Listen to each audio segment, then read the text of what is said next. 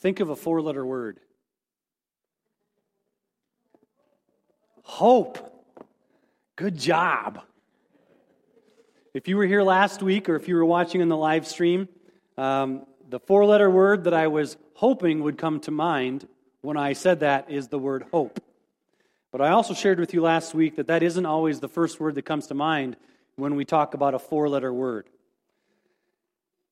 If you've been in construction like I have or just been in the military, sometimes the four-letter words that come to mind are not words like hope.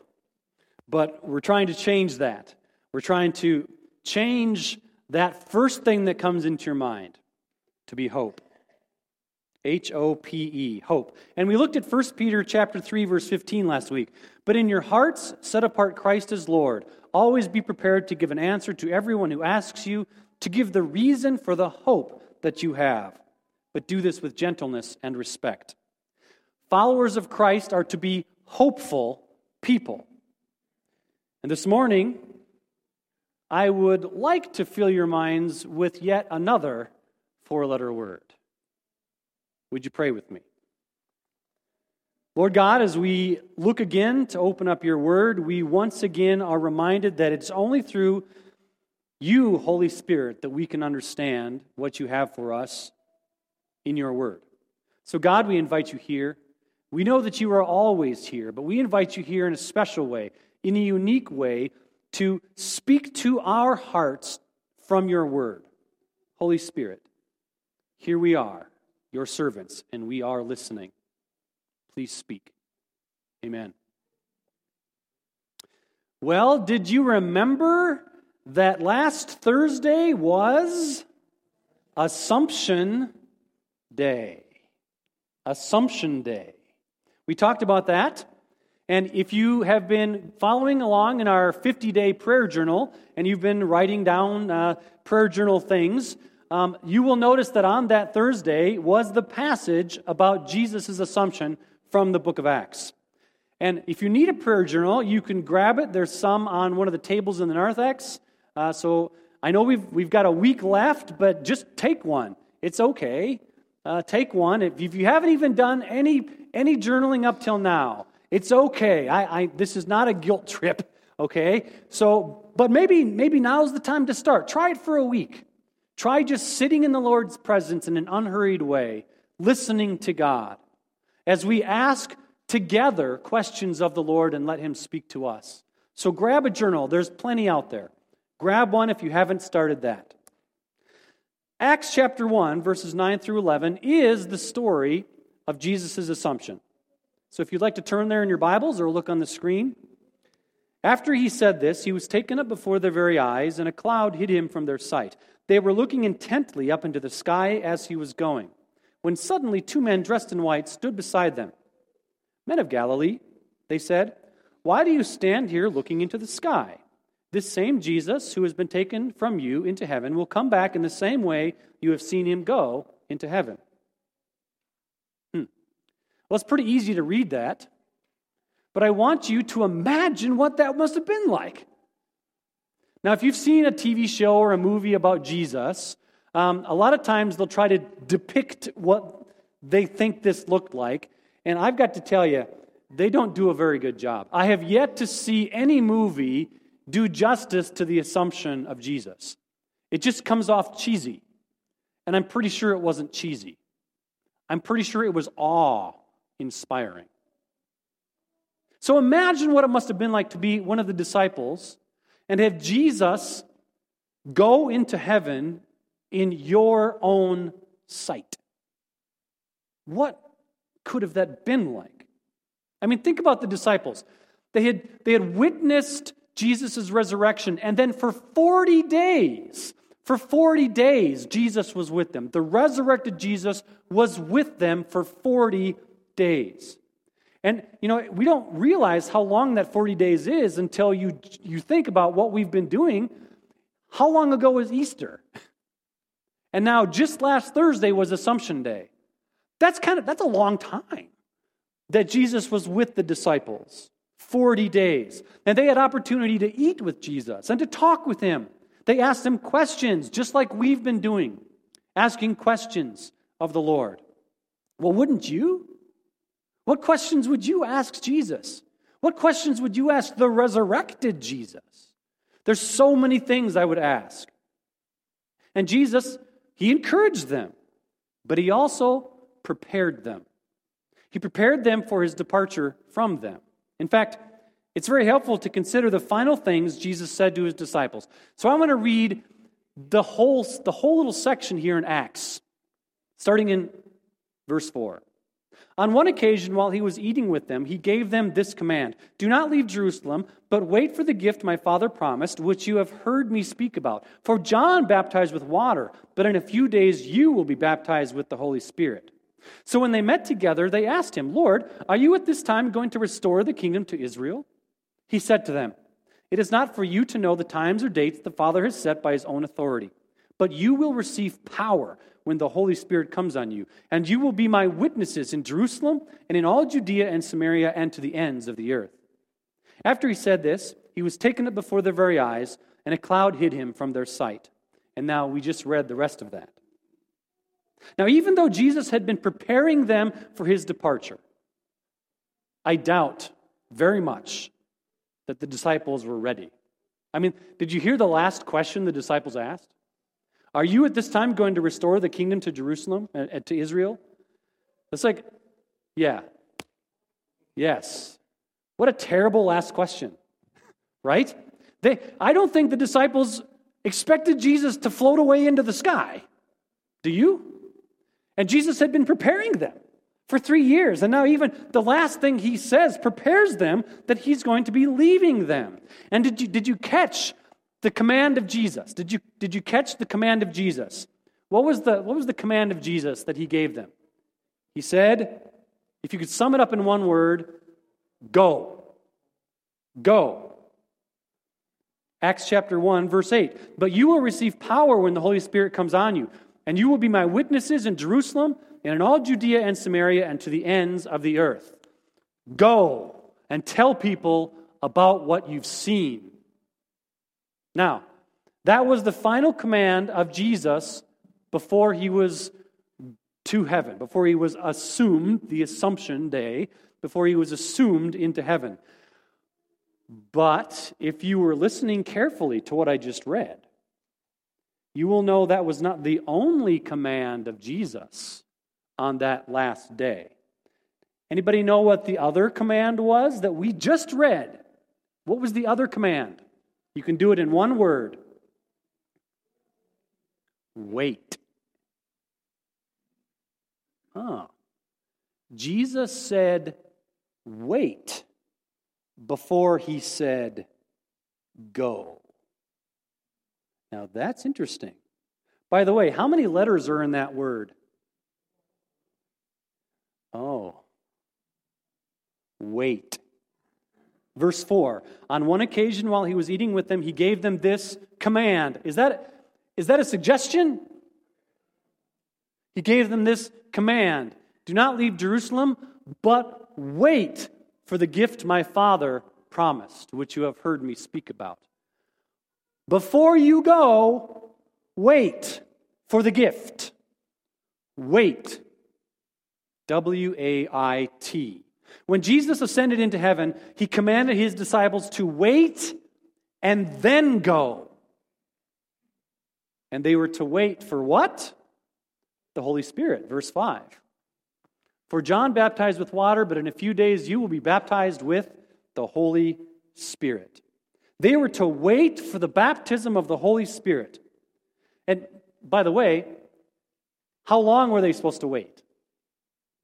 Just a few days. Now, I like this that Jesus said just a few days, because when we're told to wait, we're not always given the time frame, are we? If I was the disciples, I would have been happy to know it was just a few days. Wouldn't that be nice? When Jesus tells us to wait, if he would also always tell us, and it's just going to be a few days. But it's not like that for us, is it? Not usually. By the way, a few days. How long did they wait? Does anybody know? How long did they have to wait before the Holy Spirit came and they were baptized with the Holy Spirit? Anybody? 10 days. 10 days. 10 days. 50?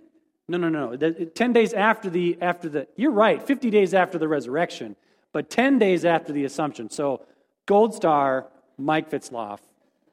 Somebody get that man a gallon of milk, okay? So we are going to be waiting for 10 days after, when Jesus said, wait, and then he went to heaven, it actually was 10 days. Now, we just skip over that because it all gets smashed together in our brain. But 10 days is kind of a long time. Can you imagine? 10 days? So Jesus goes up, and Jesus says, wait in Jerusalem until the Holy Spirit comes, and then you're going to go and tell everybody about me. And then he leaves, and then we're like, great! And then it's like a day goes by, and then 2, and then 3, and then 4, and then 5, and then 6, and then 7, and then 8, and then 9. That's a long time. 10 days is kind of a long time. I mean, Jesus said a few days. Like, I would have been the guy, if I was one of the disciples, I would have been the guy that was like, well, Jesus said a few days. A few means 3, so he should have been here by now. I would have been that guy. Yeah. It was 10 days. And then what happened? Acts chapter 2. Here's what happened. Here's the next part. After 10 days, it says, when the day of Pentecost came, they were all gathered together in one place. Suddenly a sound like the blowing of a violent wind came from heaven and filled the whole house where they were sitting. They saw what seemed to be tongues of fire that separated and came to rest on each of them. All of them were filled with the Holy Spirit and began to speak in other tongues as the Spirit enabled them. So how do we know it was 10 days? Well, because it happened on Pentecost. Pentecost is a Jewish holiday. Pentecost, it's easy to remember because what is a pentagon? A 5-sided figure. Pentecost is the celebration, the Jewish celebration that happens 50 days after Passover. Pentecost, 50 days after Passover. That's how you remember that. Now remember, Passover happened like the night Jesus was betrayed. He took bread, and that was Passover, right? 50 days after Passover is when the Holy Spirit came, and we also know that Jesus was assumed to heaven 40 days after Passover, so 10 days. Everybody got that? It's not that hard when you think about it. 10 days. 10 days of waiting. We, on this Sunday, are during that 10-day time. In fact, Thursday is Assumption Day, last Thursday. Next Sunday is Pentecost Sunday. This is church calendar stuff. I want to come up with a new name for this Sunday and put it on the church calendar. This is Waiting Sunday. Oh, I know, it's not going to catch on, but I just think it's a good idea. Okay, this is Wait Sunday. This is when the disciples waited between his assumption and the coming of the Holy Spirit on Pentecost Sunday. It's Waiting Day. Happy Waiting Day, everybody. Nobody likes to wait. Oh, but wait is a very powerful 4-letter word. Learning how to wait appropriately is a powerful virtue of God-fearing people. The Bible's full of passages that encourage God's people to wait. Consider Psalm 27:14. Wait for the Lord. Be strong and take heart and wait for the Lord. And then Lamentations 3:25 and 26. The Lord is good to those who wait for him, to the soul who seeks him. It is good that one should wait quietly for the salvation of the Lord. It is good to wait. Does anybody in America actually believe that to be true? Not even, does anyone, even one person, actually believe that that verse is a good verse? Probably not. We are not very good at waiting. Might I say we are actually bad at waiting. In fact, we might be the worst waiting people in the history of mankind in the United States of America. We want it now. I want my money, and I want it now.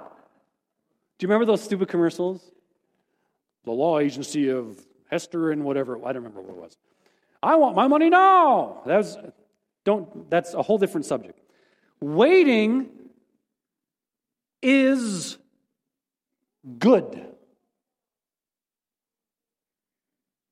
Waiting is good.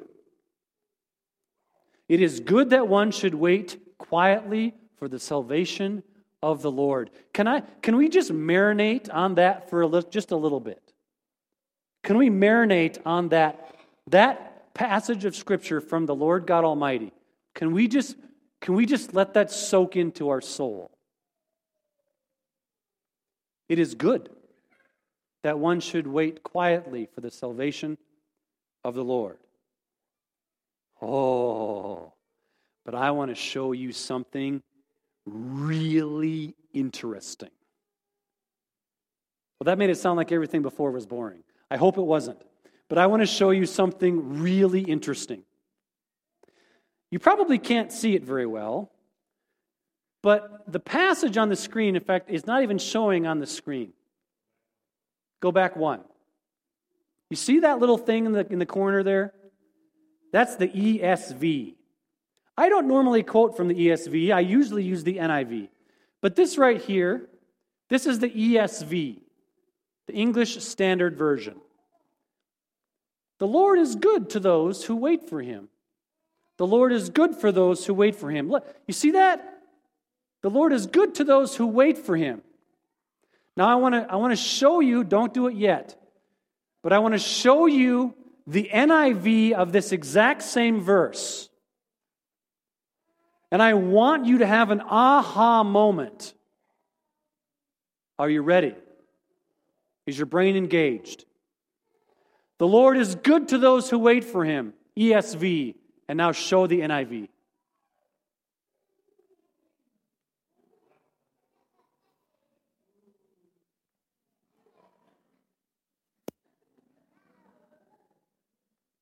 The Lord is good to those whose hope is in Him. How could this be? In the ESV, the word is wait. In the NIV, the word is hope. That is the same word in Hebrew. Going back to the ESV, the Lord is good to those who wait for Him. To understand this, we need to look at the Hebrew word that is behind the English translation. The Hebrew word that is translated wait in the ESV, but it is also translated hope in the NIV, is kavah. Kavah. I might not be pronouncing it perfectly. I've never taken Hebrew. I want to take Hebrew. So if you want to send me on a sabbatical to learn Hebrew, I will sign up. Hebrew. Kavah.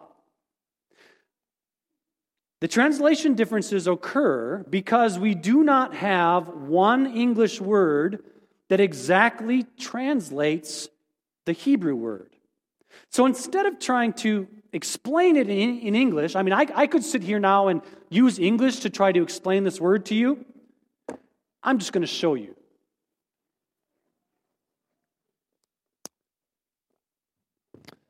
Brendan, would you help me with this? Ryan, would you help me with this?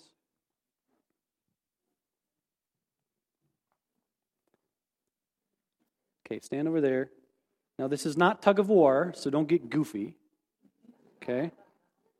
Well, maybe you can. Just don't break anything. Okay, hold that. Okay, come over here like this. Okay, now, I'm going to demonstrate the Hebrew word kavah.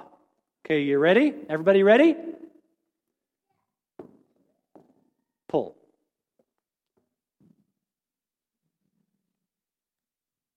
Kavah.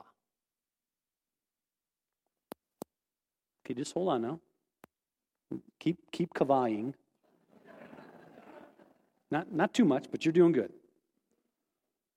This is from Charles Swindoll. The term wait is from the Hebrew verb kavah, which eventually carried the idea of eagerly looking for something. It originally meant to twist or stretch. The noun of the word means line or cord or thread. The literal definition became a word picture involving the tension and eager anticipation. Kavah.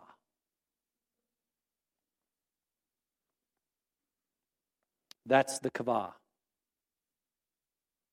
That's the word that is translated in Lamentations 3:25. Wait and hope. Thank you, gentlemen. You can be seated.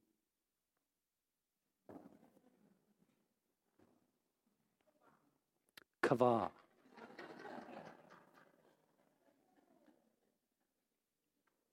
Was that familiar to anybody? Is there a cobweb breaking loose in your brain? Now, some of you have joined us fairly recently. Welcome. But some of you have been here for long enough, hopefully, to remember. I've done that illustration before. And it actually wasn't that long ago, although it could just as well be a lifetime. August 25th, 2019, I preached a sermon on the hope of the Lord. That's less than 2 years ago. Less than 2 years ago, I did that exact thing. Eric, you remember because you were one of the people I asked last time.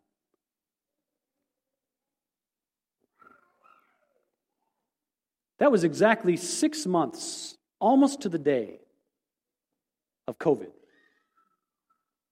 6 months before COVID, I did a sermon on the hope of the Lord. I talked about Isaiah chapter 40. You can go on the website and listen to it if you want. And in preparing for this message today, I went back and listened to that message. And here is what I said to you 6 months before COVID. So I'm going to quote right from my own sermon. Waiting on God is a cultivated spiritual discipline.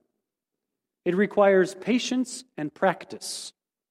Focus your attention on something you cannot fix, something causing you anxiety beyond your control. Each time the issue comes to mind, recall God's abilities and faithfulness. Surrender the issue to His control. Then choose to wait as you leave it in His hands. Repeat as necessary. And then I said this: hope is about waiting. Waiting is about trusting. And it is at the intersection of our trusting and waiting that strength is produced in the tension of the situation. Notice, the strength is not developed after the tension. It is developed during the tension.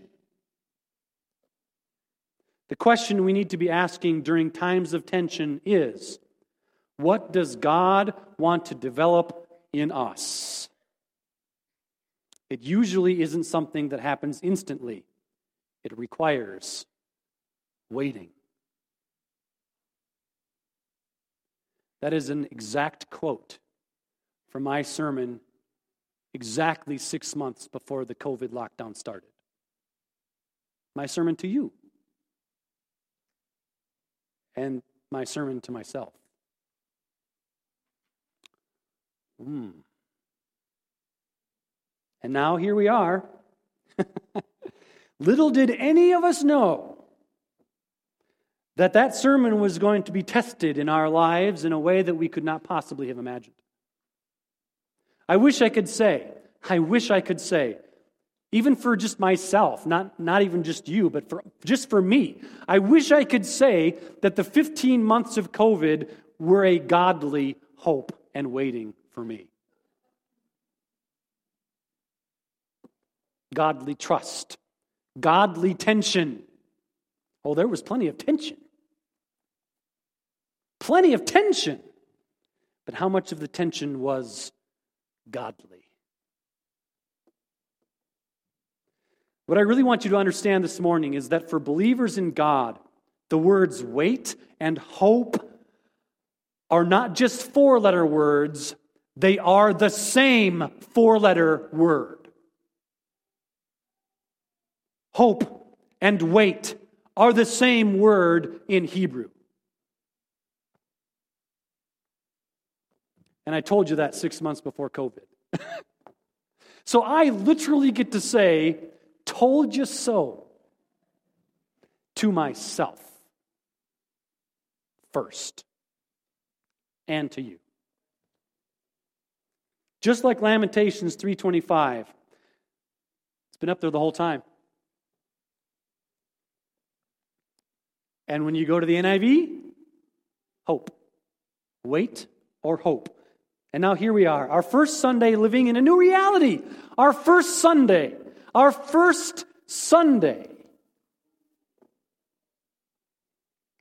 We are able to meet safely without face masks on, according to the mandate of the governor that has been removed. We have waited. We have hoped. But the question I asked on August 25th, 2019, as part of that sermon on hope, it still lingers in my mind. What does God want to develop in us? May I ask you, what has God developed in you during this last 15 months?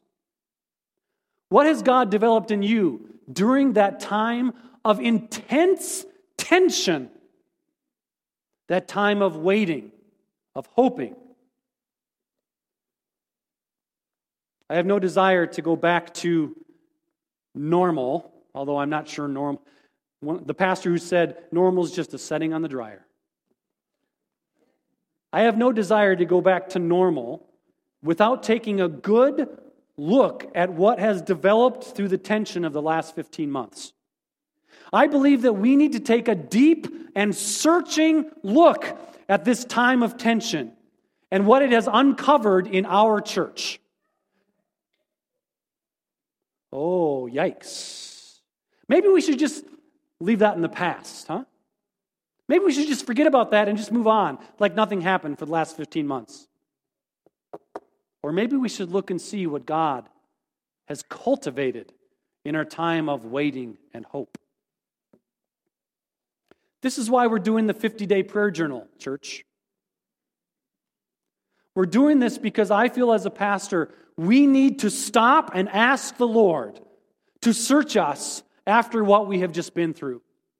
We need direction from God to tell us what is His next step for this church.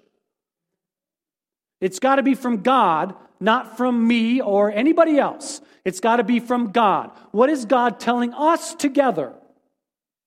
What have we learned from this 15 months of waiting? What have we learned from that tension that has covered us? And now, notice what the second half of that verse says. You see this? The Lord is good to those whose hope is in Him, to the one who seeks Him. Waiting on the Lord is not twiddling your thumbs. Waiting is about seeking God in the tension. Hoping in God in the tension. Waiting and hoping in the Lord is active, not passive. It implies seeking the Lord. Kavah is active. To wait on the Lord is to be actively seeking Him during the tension. To hope in the Lord is to be actively seeking Him during the tension. I believe that we desperately need to hear from the Lord. Our church needs to turn our ear once again toward the God of heaven. Have we turned our ear away?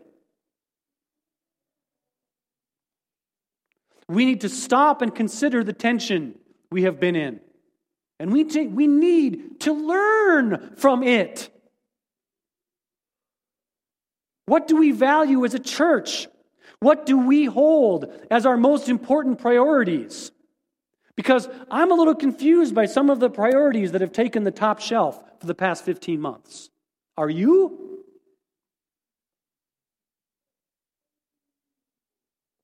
We need to remember what the Lord has called us to do in this community.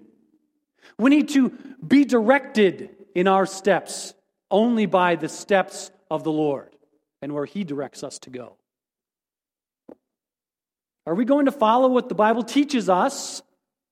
Or are we going to follow our feelings? Which one's it going to be?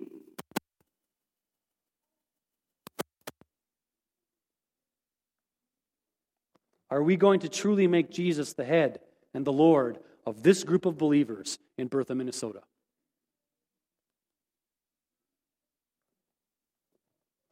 I hope you have been taking unhurried time to be with God during this 50-day prayer journey that we have been on. I hope you have asked God the questions in that journal and listened patiently to the Lord for His answers. I also hope that we will not lose what God has been teaching us in the tension of these last 15 months. God has something to say to New Life Church of God through this tension. Hope and wait are the same word for followers of Jesus. We don't always know how long we have to wait.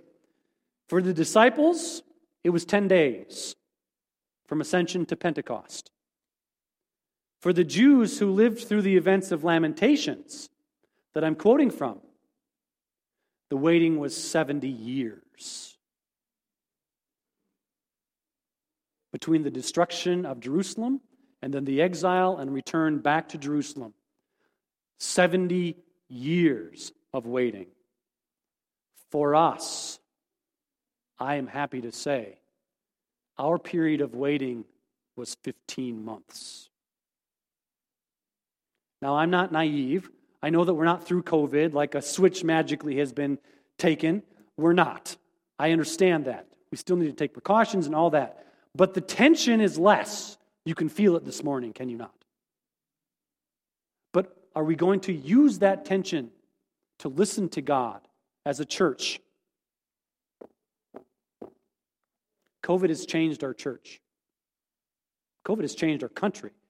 But our church is different after the tension that we've just been in, isn't it? It's different. What are we going to do with it? What have we learned from our waiting? What has the Lord taught us from this tension? What does the Lord have for us now? I would like to ask you to ask the Lord these questions. Please, spend unhurried time with God. And if you haven't done it up to now because you thought my prayer journal was dumb, I'm okay with that. I'm okay with that. But would you try it for a week? This last week, spend unhurried time with the Lord. Ask Him these questions. What does the Lord have for us? What did the Lord want to teach us through this tension? What are we as a church supposed to do next? What are you supposed to do next after this 15 months? Repentance? Do you need to turn from something after these 15 months? Do you need to seek forgiveness with someone? Do you need to offer forgiveness? Do you need to repair a relationship? Do you need to rebuild a relationship? And so I end with this last verse of Scripture from Isaiah chapter 40. In the NIV, Isaiah chapter 40, verse 31. But those who hope in the Lord will renew their strength.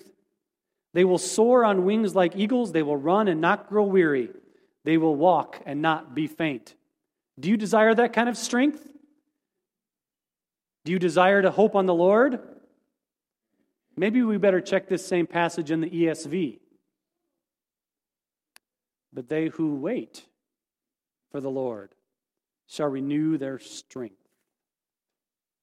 Hope and wait are the same. Our strength is tied to waiting on the Lord. Strengthen us, Lord. Strengthen us, Lord. Show us as a church, God, what you have for us in the tension that we just have come through. Our hope is in you. Amen.